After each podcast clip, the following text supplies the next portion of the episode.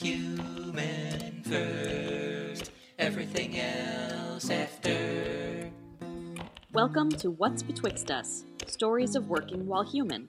I'm Lissa Mandel. What's Betwixt Us is a series of conversations about empathy at work, at work. It's about diving into the messiness and the specificity of being human on the job, any job, and how empathy isn't just a nice sounding buzzword for company PR. It's a rebellious act of remembering that we're human first, everything else after. Today on What's Betwixt Us, I chat with lifelong storyteller and writer Melissa Bowles. Melissa is the marketing manager at Book Club, which brings authors and readers together via online book clubs led by the authors themselves.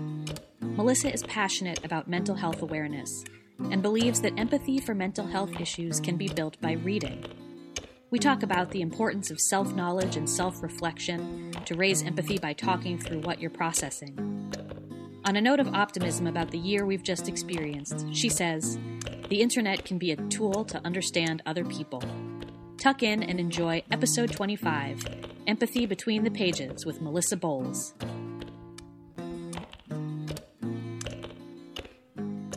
Well, I am delighted to say that on this episode of What's Betwixt Us, the podcast about empathy at work, sponsored by Zany, the app for Slack that brings empathy and authentic human connection into remote workspaces, uh, I have the marketing manager at Book Club, um, a writer, a lifelong storyteller, the board president for the Columbia River Mental Health Foundation, Melissa Bowles. Melissa, welcome to What's Betwixt Us. Thank you so much. I'm excited to be here.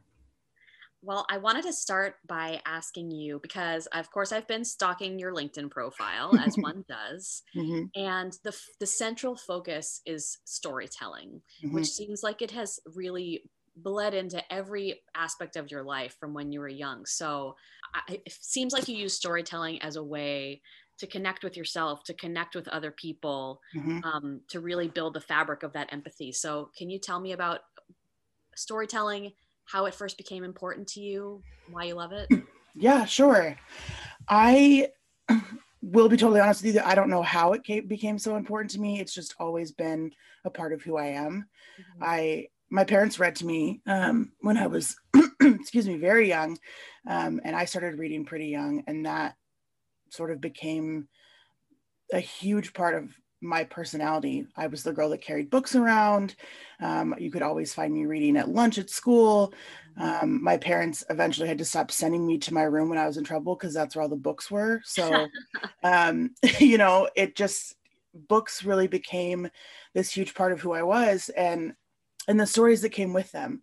Mm-hmm. So, you know, I did a lot of dress up as a kid and um, you know playing with paper dolls and that kind of stuff there's videos of me doing that from when i was very little telling the stories um, and they weren't just the stories that i'd seen on the movies or the books that had been read to me but i was making up new things new ways that the people were interacting with each other. And so when i started to learn to write and started writing stories that just became such an important part of my life. And then when I was in, I think it was fourth grade, I always get the years mixed up, but my elementary school did something on Dr. Seuss's birthday every year and uh, uh, March 2nd. And okay.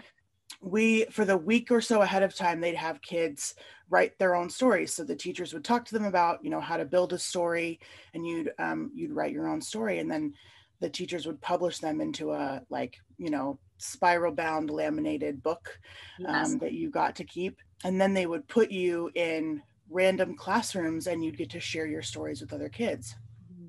and the year i remember most distinctly i think we did it before this but the year i remember the teacher whose classroom i was in was a teacher i didn't know um, his name was darren burke and he's still a teacher mm-hmm. and he liked my story so much that he wanted me to come read it to his first and second graders. And I, which was like incredible for so many reasons. But then, you know, he told me, he was like, I think you're going to be a published writer one day. And I'd had other teachers and parents, you know, tell me that they liked my writing before, but he was the first one that really kind of said, like, this is what I think you're going to do. And I had other interactions with him throughout elementary school um, that sort of solidified that for me. But ever since then, it's been such a huge component of what I do. Mm-hmm. Um, I've been able to incorporate it into pretty much any job I've had. So when I worked in higher education, I talked a lot about, you know, how are we telling the stories of these students? How are we sharing what they're learning? And I would often use my own experiences from college, um, sharing my own story with them to help them understand that, like, it's okay if you're struggling right now. It's okay if you're dealing with mental health stuff. And then when I worked in workforce development, I tried to do the same thing. Um, there's a little bit less. Sometimes one of the things you run into when you're sharing stories about other people is permission, right? So, like, um, there's only so much you can share sometimes. But in the last, I would say, probably decade, the thing that's been the most important to me is talking about mental health. Mm-hmm. I was diagnosed with clinical depression when I was 15, um, and anxiety a few years later, and then ADHD when I was 30. And being able to talk about that has helped me understand myself better and be able to sort of process through the things that I'm dealing with. And every time I've shared something about what I'm going through, at least one person has said to me, Thank you for saying this. I needed to hear it. Or um, thank you for, like, now I feel like I can tell my story. And that's such, that's so important to me is um, other people being able to talk about what they're going through too. So, and then in the last year, I lost my job in May and uh, spent the next nine months freelance writing and doing some other things. But the most important thing to me was that I started seeing how stories were told differently for a lot of people um, and investing more time in, you know, read, reading and watching plays and doing that kind of thing. And then when I got the opportunity to work for book club, um, it was like everything I'd ever done came together. So Um, and um, yeah. I would love it if you would talk a little bit more um, about book club and and because I know it's it hasn't f- officially launched yet. Right. That's so, right. Yeah, uh, share it with the people. Yeah. So we are at our core, we are a platform designed to connect authors and readers. Um, we're author led. So that means that the authors that we work with get to decide, you know, what books of theirs will be on the platform, what conversations they want to have. Um, but ultimately, um, so we're um, heading towards launch this spring. We want to be a place where someone can come and bring their own book club of people or they can come on their own and find new people that they've never met before from all over the world to talk about a book with um, and then to get more connections to that author learn from that author you know then find other books to read we were we were started by some of the co-founders of a company called degreed um, which is designed to like help people get education without having to get a degree because mm-hmm. um, higher education as much as many of us love it is not accessible to everyone and is very convoluted and it's extremely unnecessarily expensive. So, our co founders believe that education should be accessible to everyone and that you can learn so much outside of higher education. Um, and that's really, you know, book club is designed to teach you things through books because we know that that's how a lot of people can learn them. And it doesn't, you know, fiction books, nonfiction books, it doesn't matter what you're reading, you can learn something from them. And so we will when we launch we'll have a website platform and also an app. And the coolest thing is that people will get to connect with the authors that they love and get to invite them to their you know zoom book club meetings and ask them questions. And it's going to be really exciting. I think people are going to really love it. I mean it sounds like you know a major thing about it because reading can be uh, an isolating experience, right? Mm-hmm. Can be a lonely experience, but it sounds like what book club is doing is injecting this uh, this connection ability, so that yeah. you're not just reading by yourself. You're getting to then share it. And as this is a podcast about empathy, I feel like that's like a really that's a really major thing about book club and something mm-hmm. so cool about it. And I wonder if you could speak to your experience so far, because I know you just started working there of mm-hmm. of uh, the empathy maybe philosophy at book club or like mm-hmm. the vibe that you get being there regarding empathy yeah de- definitely so our ceo david blake he um, has said a number of times that the number one priority for him when he's thinking about our staff is that people are able to come to work as themselves mm-hmm. um, and so whether that means that you have whether you're neurodiverse, whether you um, are of a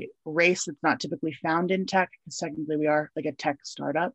We have a number of people on the team who they have a ton of experience in what they're doing, whether that's like coding or design work or communications, but their degree is not in that, or they don't have a degree in that. And David is really, he has made it a priority to find people who can do good work, regardless of whether they're credentialed in sort of the traditional sense and I think that really speaks to um, a number of things. One is um, this sort of culture of diversity and inclusivity happening at Book Club, um, but also how David and the other co founders, Emily and Eric and Christine, and then our, our leadership really understand and speak to empathy.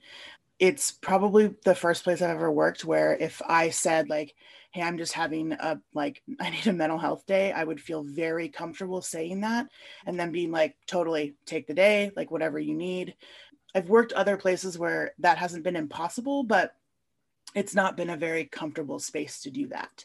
Whereas at book club they want you to come to work as your full self and they want you to do your job well. And if you need you know a mental health day or whatever that's what they want. I mean that's huge. And i the so the you know the company that i work for zany the main focus is about empathy and what my founder likes to say is you know we have to eat our own dog food mm-hmm. so if we are talking about the importance of empathy and listening to people and giving them space when they need space and grace when they need grace that extends to us as well and mm-hmm. you know as somebody who also struggles with both depression and anxiety that has been huge for me in feeling like you know they really want the best version of me they don't just yeah. want whatever version can show up and like crank out work. They want the best version of me. And I yeah. think that more companies yeah. could learn from that. It makes it such a difference.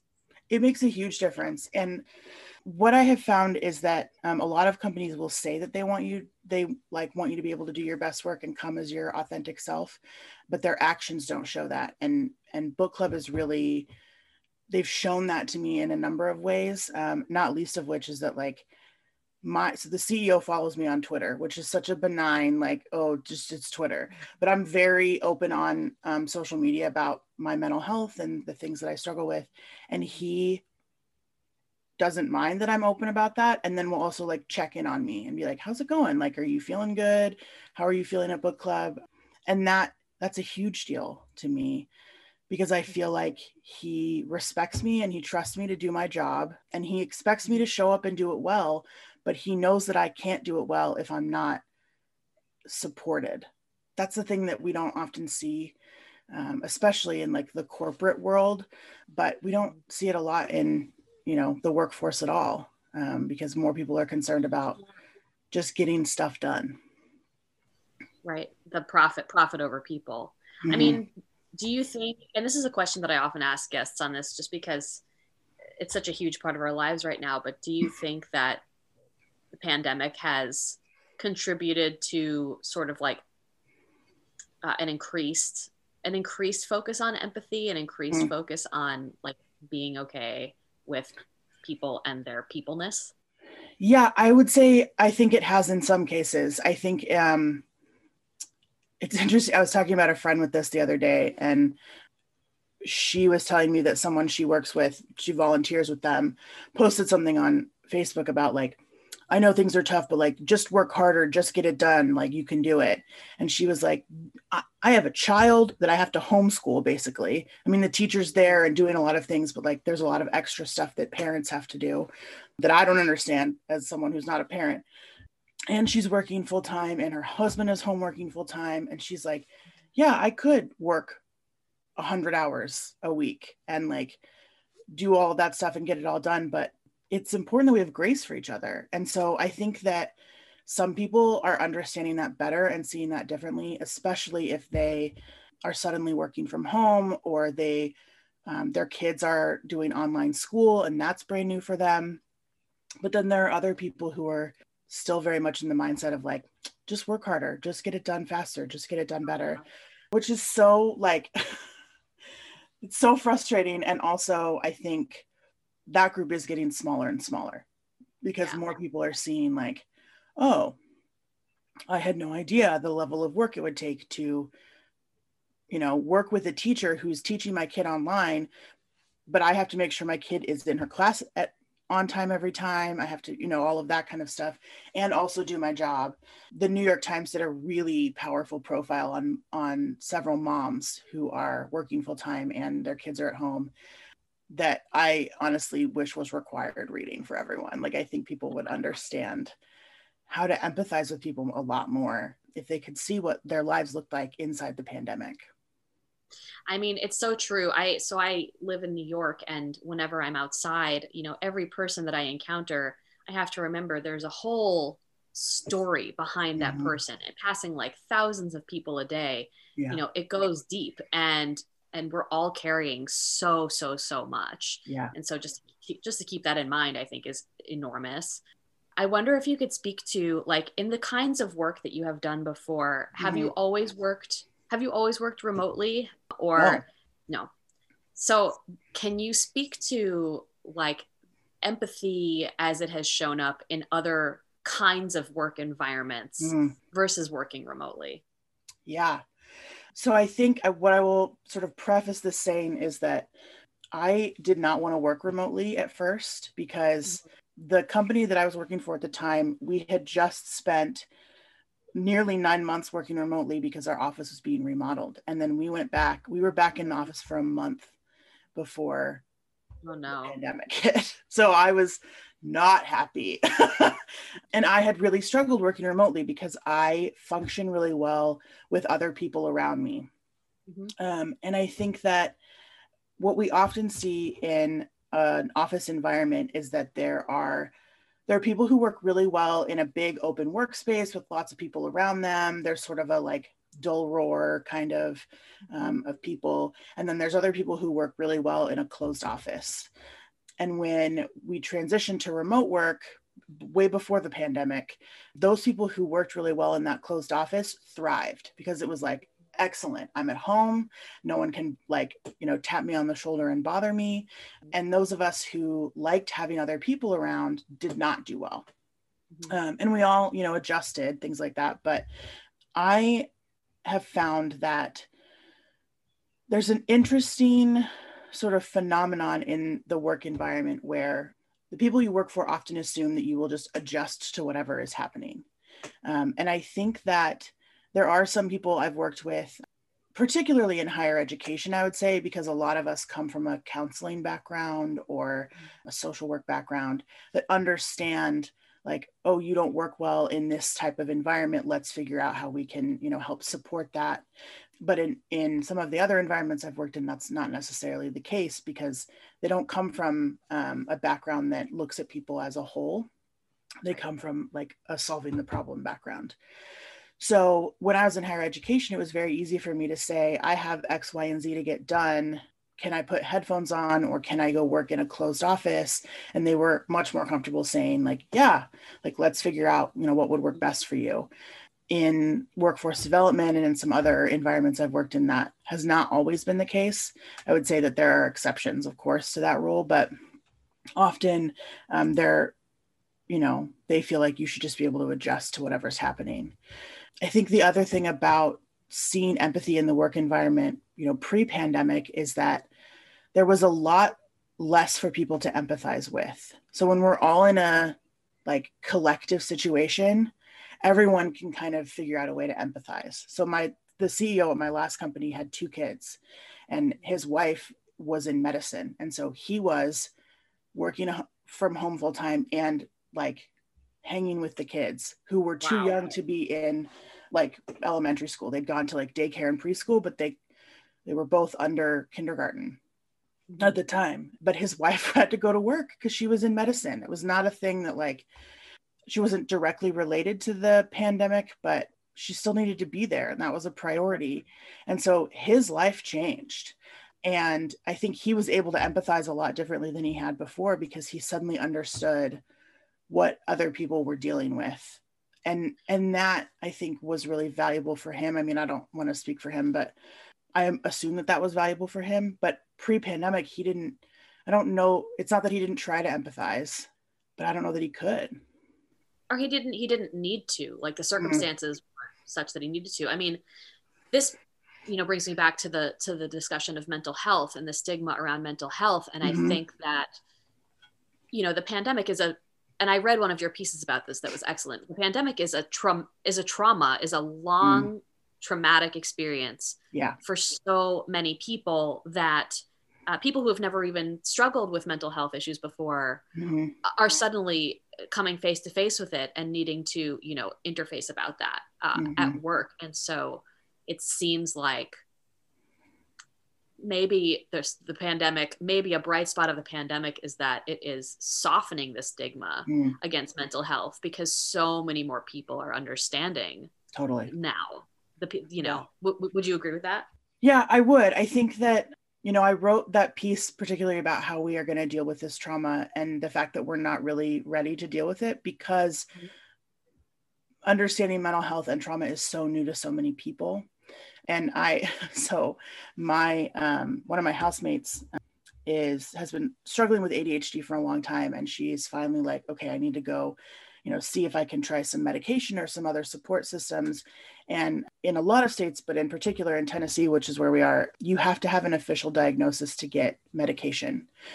And she cannot get in to see a therapist or a psychiatrist um, in order to do that for nearly eight weeks because they're booked. They are booked solid and they're understaffed. And I think that that's something that, you know, we are going to have to figure out how to handle um, as a country, as a collective, because lots more people need mental health support now or are more willing to access it. Um, they may have needed it before because they have no idea how to deal with something like this. Mm-hmm. And we just don't have enough people to do that. We don't have enough psychiatrists and psychologists and counselors, which is unfortunate. And we, you know, our healthcare system doesn't necessarily always cover mental health, which is another whole issue. well, I mean, um, don't even get yeah. started about that. yeah. But I think that there's going to be a lot more conversations about how we recover in the future i think that right now people are still in a very like responsive place you know how do i deal with what's happening right now there's going to be a, some interesting different levels of trauma. There's going to be the trauma of oh my god we were in a pandemic what do i do? And then there's also the trauma of like i stayed in my house for a year. How, how do i like interact with people again?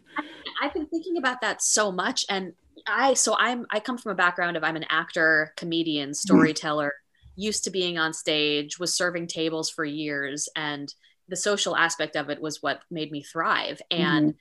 You know, I lost my serving job in March, last mm-hmm. March, and I have another couple of other like side jobs that I do remotely, but I'm having anxiety about what if I don't remember how to talk to people? What if I don't remember how to be on stage? Yeah. What if I have stage fright? It's like totally flattened the environment that mm-hmm. I thought was my life. Yeah. Where I have to start from scratch. And now I'm actually considering going back to school to get a master's in social work because mm. I feel that that is, as you said, needed. Mm. And another way to connect with people that goes a little bit deeper. Mm-hmm. Um, yeah. Yeah, I'm terrified. yeah, which is totally fair. And I think that there's going to be a lot of people. One of the things I said to a friend of mine last summer when I sort of shifted towards writing full time and, and doing communications work was like, we're going to see an astronomical number of people change their profession um, for a number of reasons, not least of which is like most of them lost their jobs. And so they had to they had to do something else.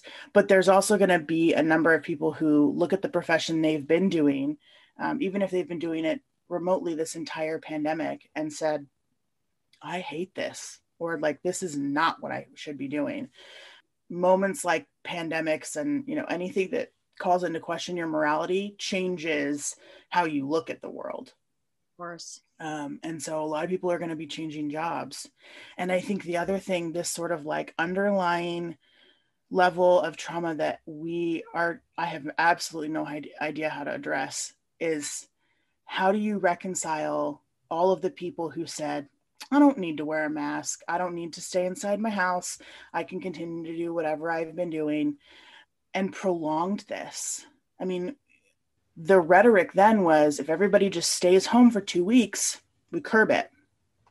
But right.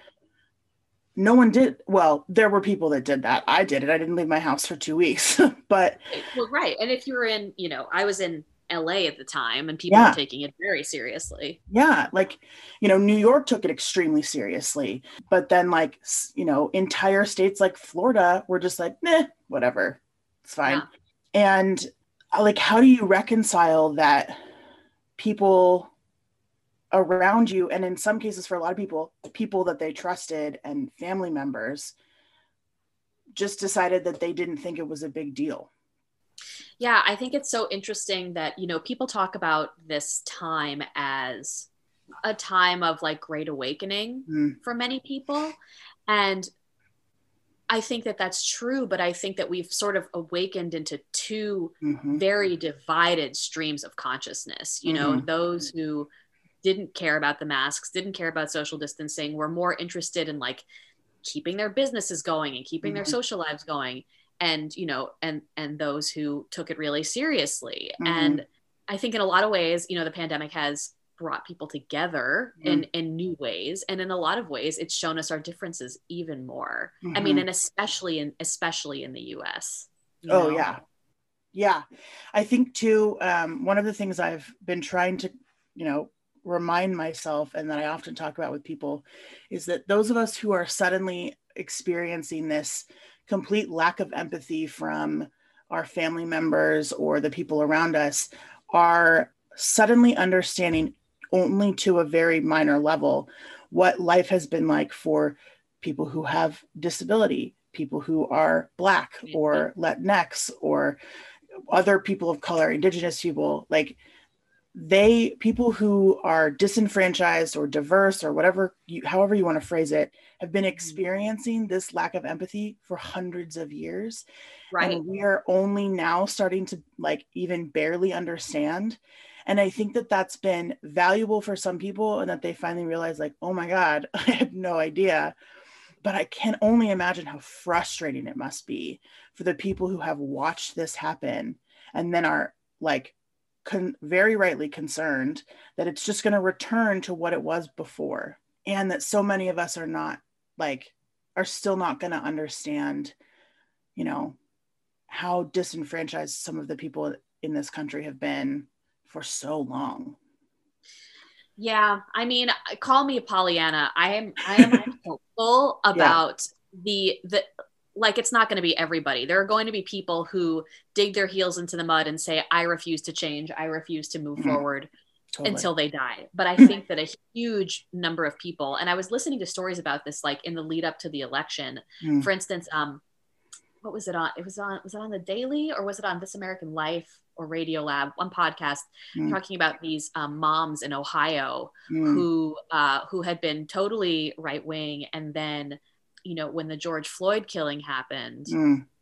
it completely changed them and they they were activated and motivated to start these whole groups um, to say you know do you want to live in a society where our our children are treated this way and I- i think i think that there are lots of stories like that too so i'm Mhm. i'm trying to be optimistic I cautiously optimistic is the way that I love to phrase it. Is like we can Yes. see that there are people who are changing, um, and and I think you're right. I mean, I there are a number of people and people that I knew who were either very strong Trump supporters or voted for a third party candidate in the 2016 election were adamant that that we make sure that Biden get elected just to get us out of the current situation that we're in. I mean, you know, he's not perfect. There's some problems, but you know, we can get ourselves out of or start to get ourselves out of the current situation that we're in. And I watched those people change so dramatically because they were like, my entire life has changed, my business has gone under, or a lot of them were very suddenly Black Lives Matter activists. And I was like, oh, okay, great. Like, good. Thanks Good, for coming. i hope you have staying power there i Yeah. hope you have staying power yeah, for sure. so I want to I want to take it back to mental health, and I know you're the are you that the outgoing board president for the Columbia River Mental Health Foundation? Yes. Can do you want to talk a little bit about about that and because you've you've been involved in mental health for many from many Mhm. directions, right? Mhm, From like yeah. experiencing yourself to championing, you know, through your writing. So, Mhm. would you talk a little bit about the foundation? Yeah. Um, so I mentioned I live in Tennessee, but I'm from um, Washington State. And the area that I live in is just north of Portland, Oregon, and we're right on the Columbia River. The Columbia River um, Mental Health Foundation was created, I think, 20 years ago or so to support the um, support Columbia River mental health services and folks who are dealing with mental health issues in Southwest Washington, particularly in Clark County, which is the county that I lived in. There's also a Clark County in Nevada, but this is different. This we're in the Washington one. so I joined the foundation, gosh, I think maybe in maybe in six six no, maybe in 17. Time is a mess. So I mean, it's Well, time is an illusion. yeah several years ago. And i was invited to join because of my like act like interest in talking about it and then also my personal experience. But the foundation was designed specifically to provide support for folks who were unable to get the mental health care that they needed through their insurance. Our healthcare system and the insurance disaster does not always cover mental health and they Right. often will, right often will only cover it to a certain point. So like you might get 10 appointments or whatever. Mhm. well if you're dealing with a severe mental health issue if you are recovering from addiction 10 appointments isn't going to cut it. And so the foundation does a number of things but the most important thing that we do is we cover the gap um, so if somebody comes in with medicare or medicaid or um, an insurance provider that doesn't cover enough of what they need we cover what they the rest of what they need. So they have to use their insurance all the way through first um, but then we cover the rest. Um, because we know that if you are whether you're dealing with adhd or anxiety or bipolar disorder or addiction cutting off your mental health services is only going to make it worse It's dangerous. Yeah. yeah so um, often most of the folks we're dealing with are on medicare or medicaid but you know we'll help other folks too and then the other the other thing that we do is particularly for folks who are low income living near or below the poverty level although that's convoluted also arbitrary at this point Right.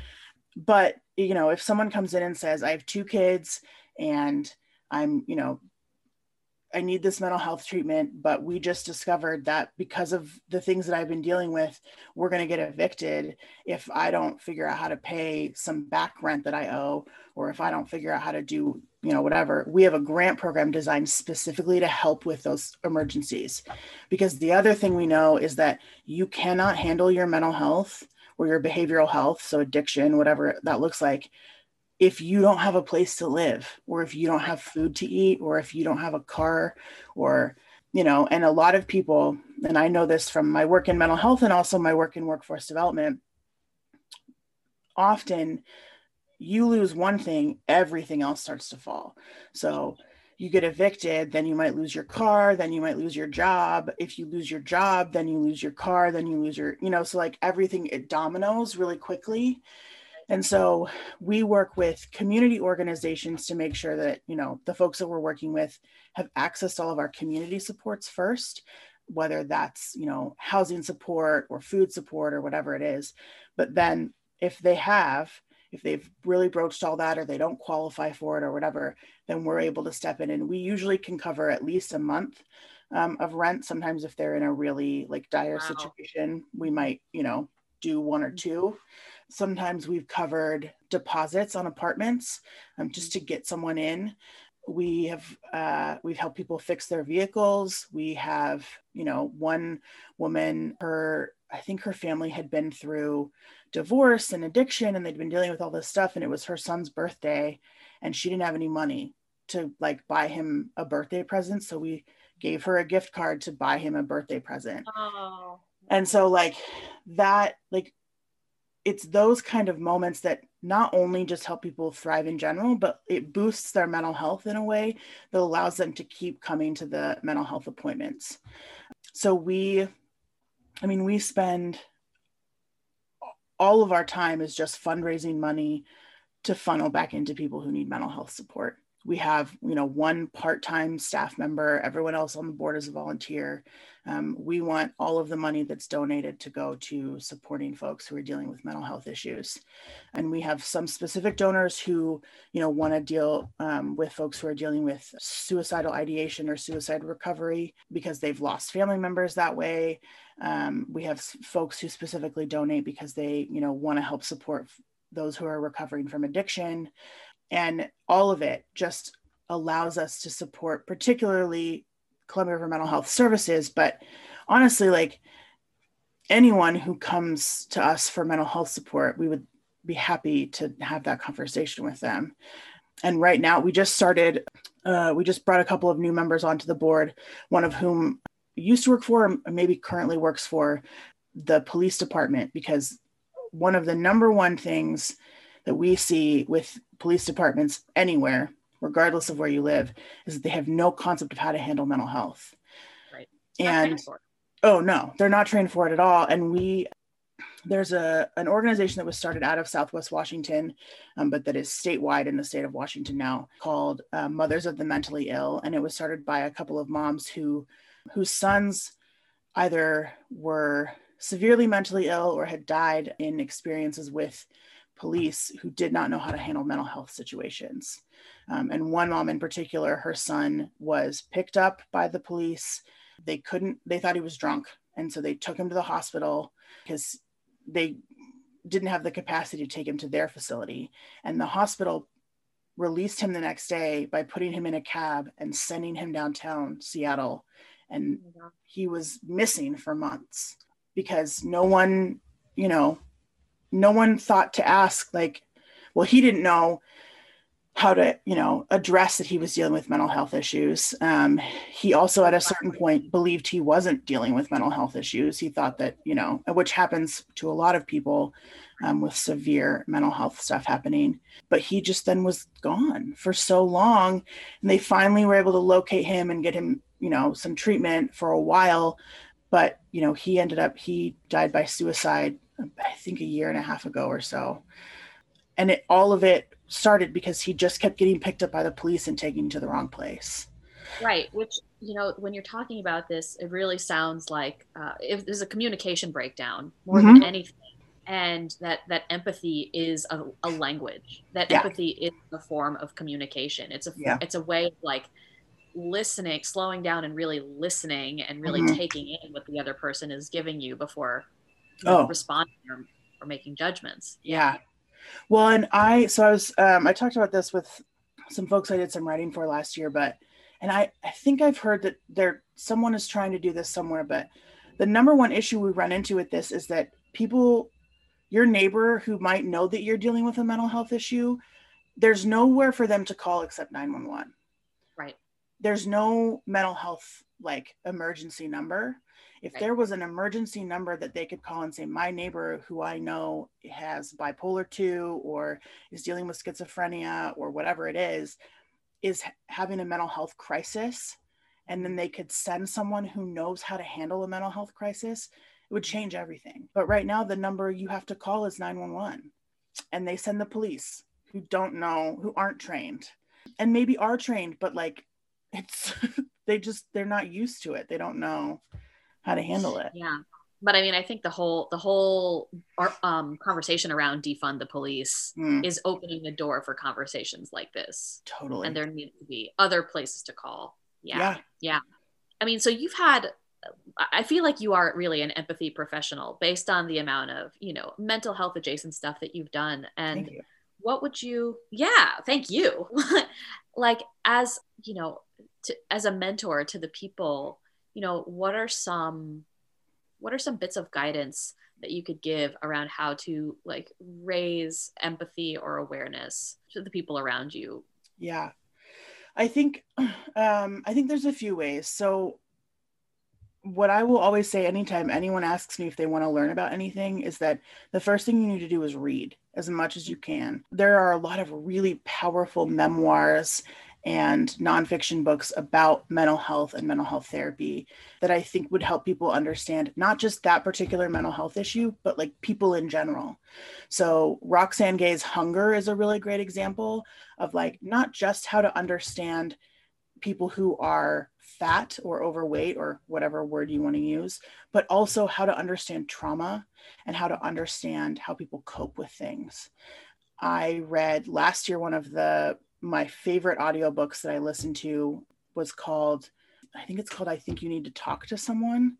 The, uh, Lori Gottlieb is the author, and she is a psychologist or a psychiatrist.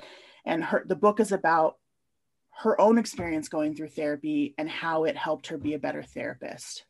Yeah. And that to me is like such a huge example of you can't understand i mean you know i know there's a difference between empathize and sympathize and all of that you know the re- like the semantics of it.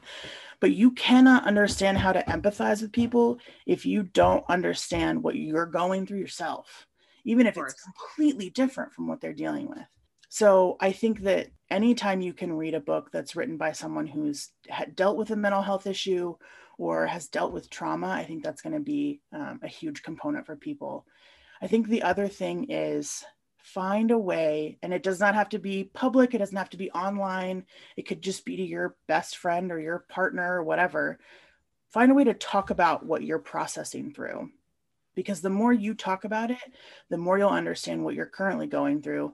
And then the more you'll be able to say to the person you're talking to, Oh, I understand now what you said to me about X, Y, and Z. Or, you know, now I understand what my kid is going through or whatever. And then I think the other thing, I, the internet can be so scary and like negative for people, but the number one thing I've gotten from the internet is a like how to understand other people. Mm-hmm. Because people are are sort of absurdly willing to talk about their stuff online I think there's a lot of like, oh, I'm behind a screen, so no one can see my face stuff happening. But people are willing to talk about the things that they're experiencing. And if you listen, it is much easier to understand why people might be struggling with something. And I think that's it's something that I wish more people would do. And I wish I could find a way to sit down some of the people who, you know, have such a vehement disagreement about masks or whatever it is and say like do you are you listening to the things that people are saying to you? Are you listening to the 500,000 families who've lost someone? Like do you understand what's happening here? And i think that i everyone is capable of empathy. I think that there are some people who have dealt with their own trauma or their own family stuff or whatever it is and that their capability for empathy is buried really deep. And it they may not be able to find it you know? yeah, well it was, it was a mechanism of protection yeah. for them to bury that softness. Totally. Yeah. But they yeah, can find it. Yes yeah. if they want to. Mm-hmm. yeah the internet i think it can be a very very dark place and mm-hmm. can can has the potential to divide and worsen people's issues but i also agree with you that like especially during the pandemic a lot of the great learning and reading mm. that i've done has come through the internet like a totally. lot of the great connecting i've done has come through instagram you know yeah and learning yeah, yeah. that's awesome well melissa i like to end these conversations by asking guests uh, one of the questions from the zany database because zany mm. is basically a it's a conversation engine to get people talking to each other about Ooh. non-work related things in the office. And so the question that I have for you today, especially as a reader, is what fictional world would you love to get lost in?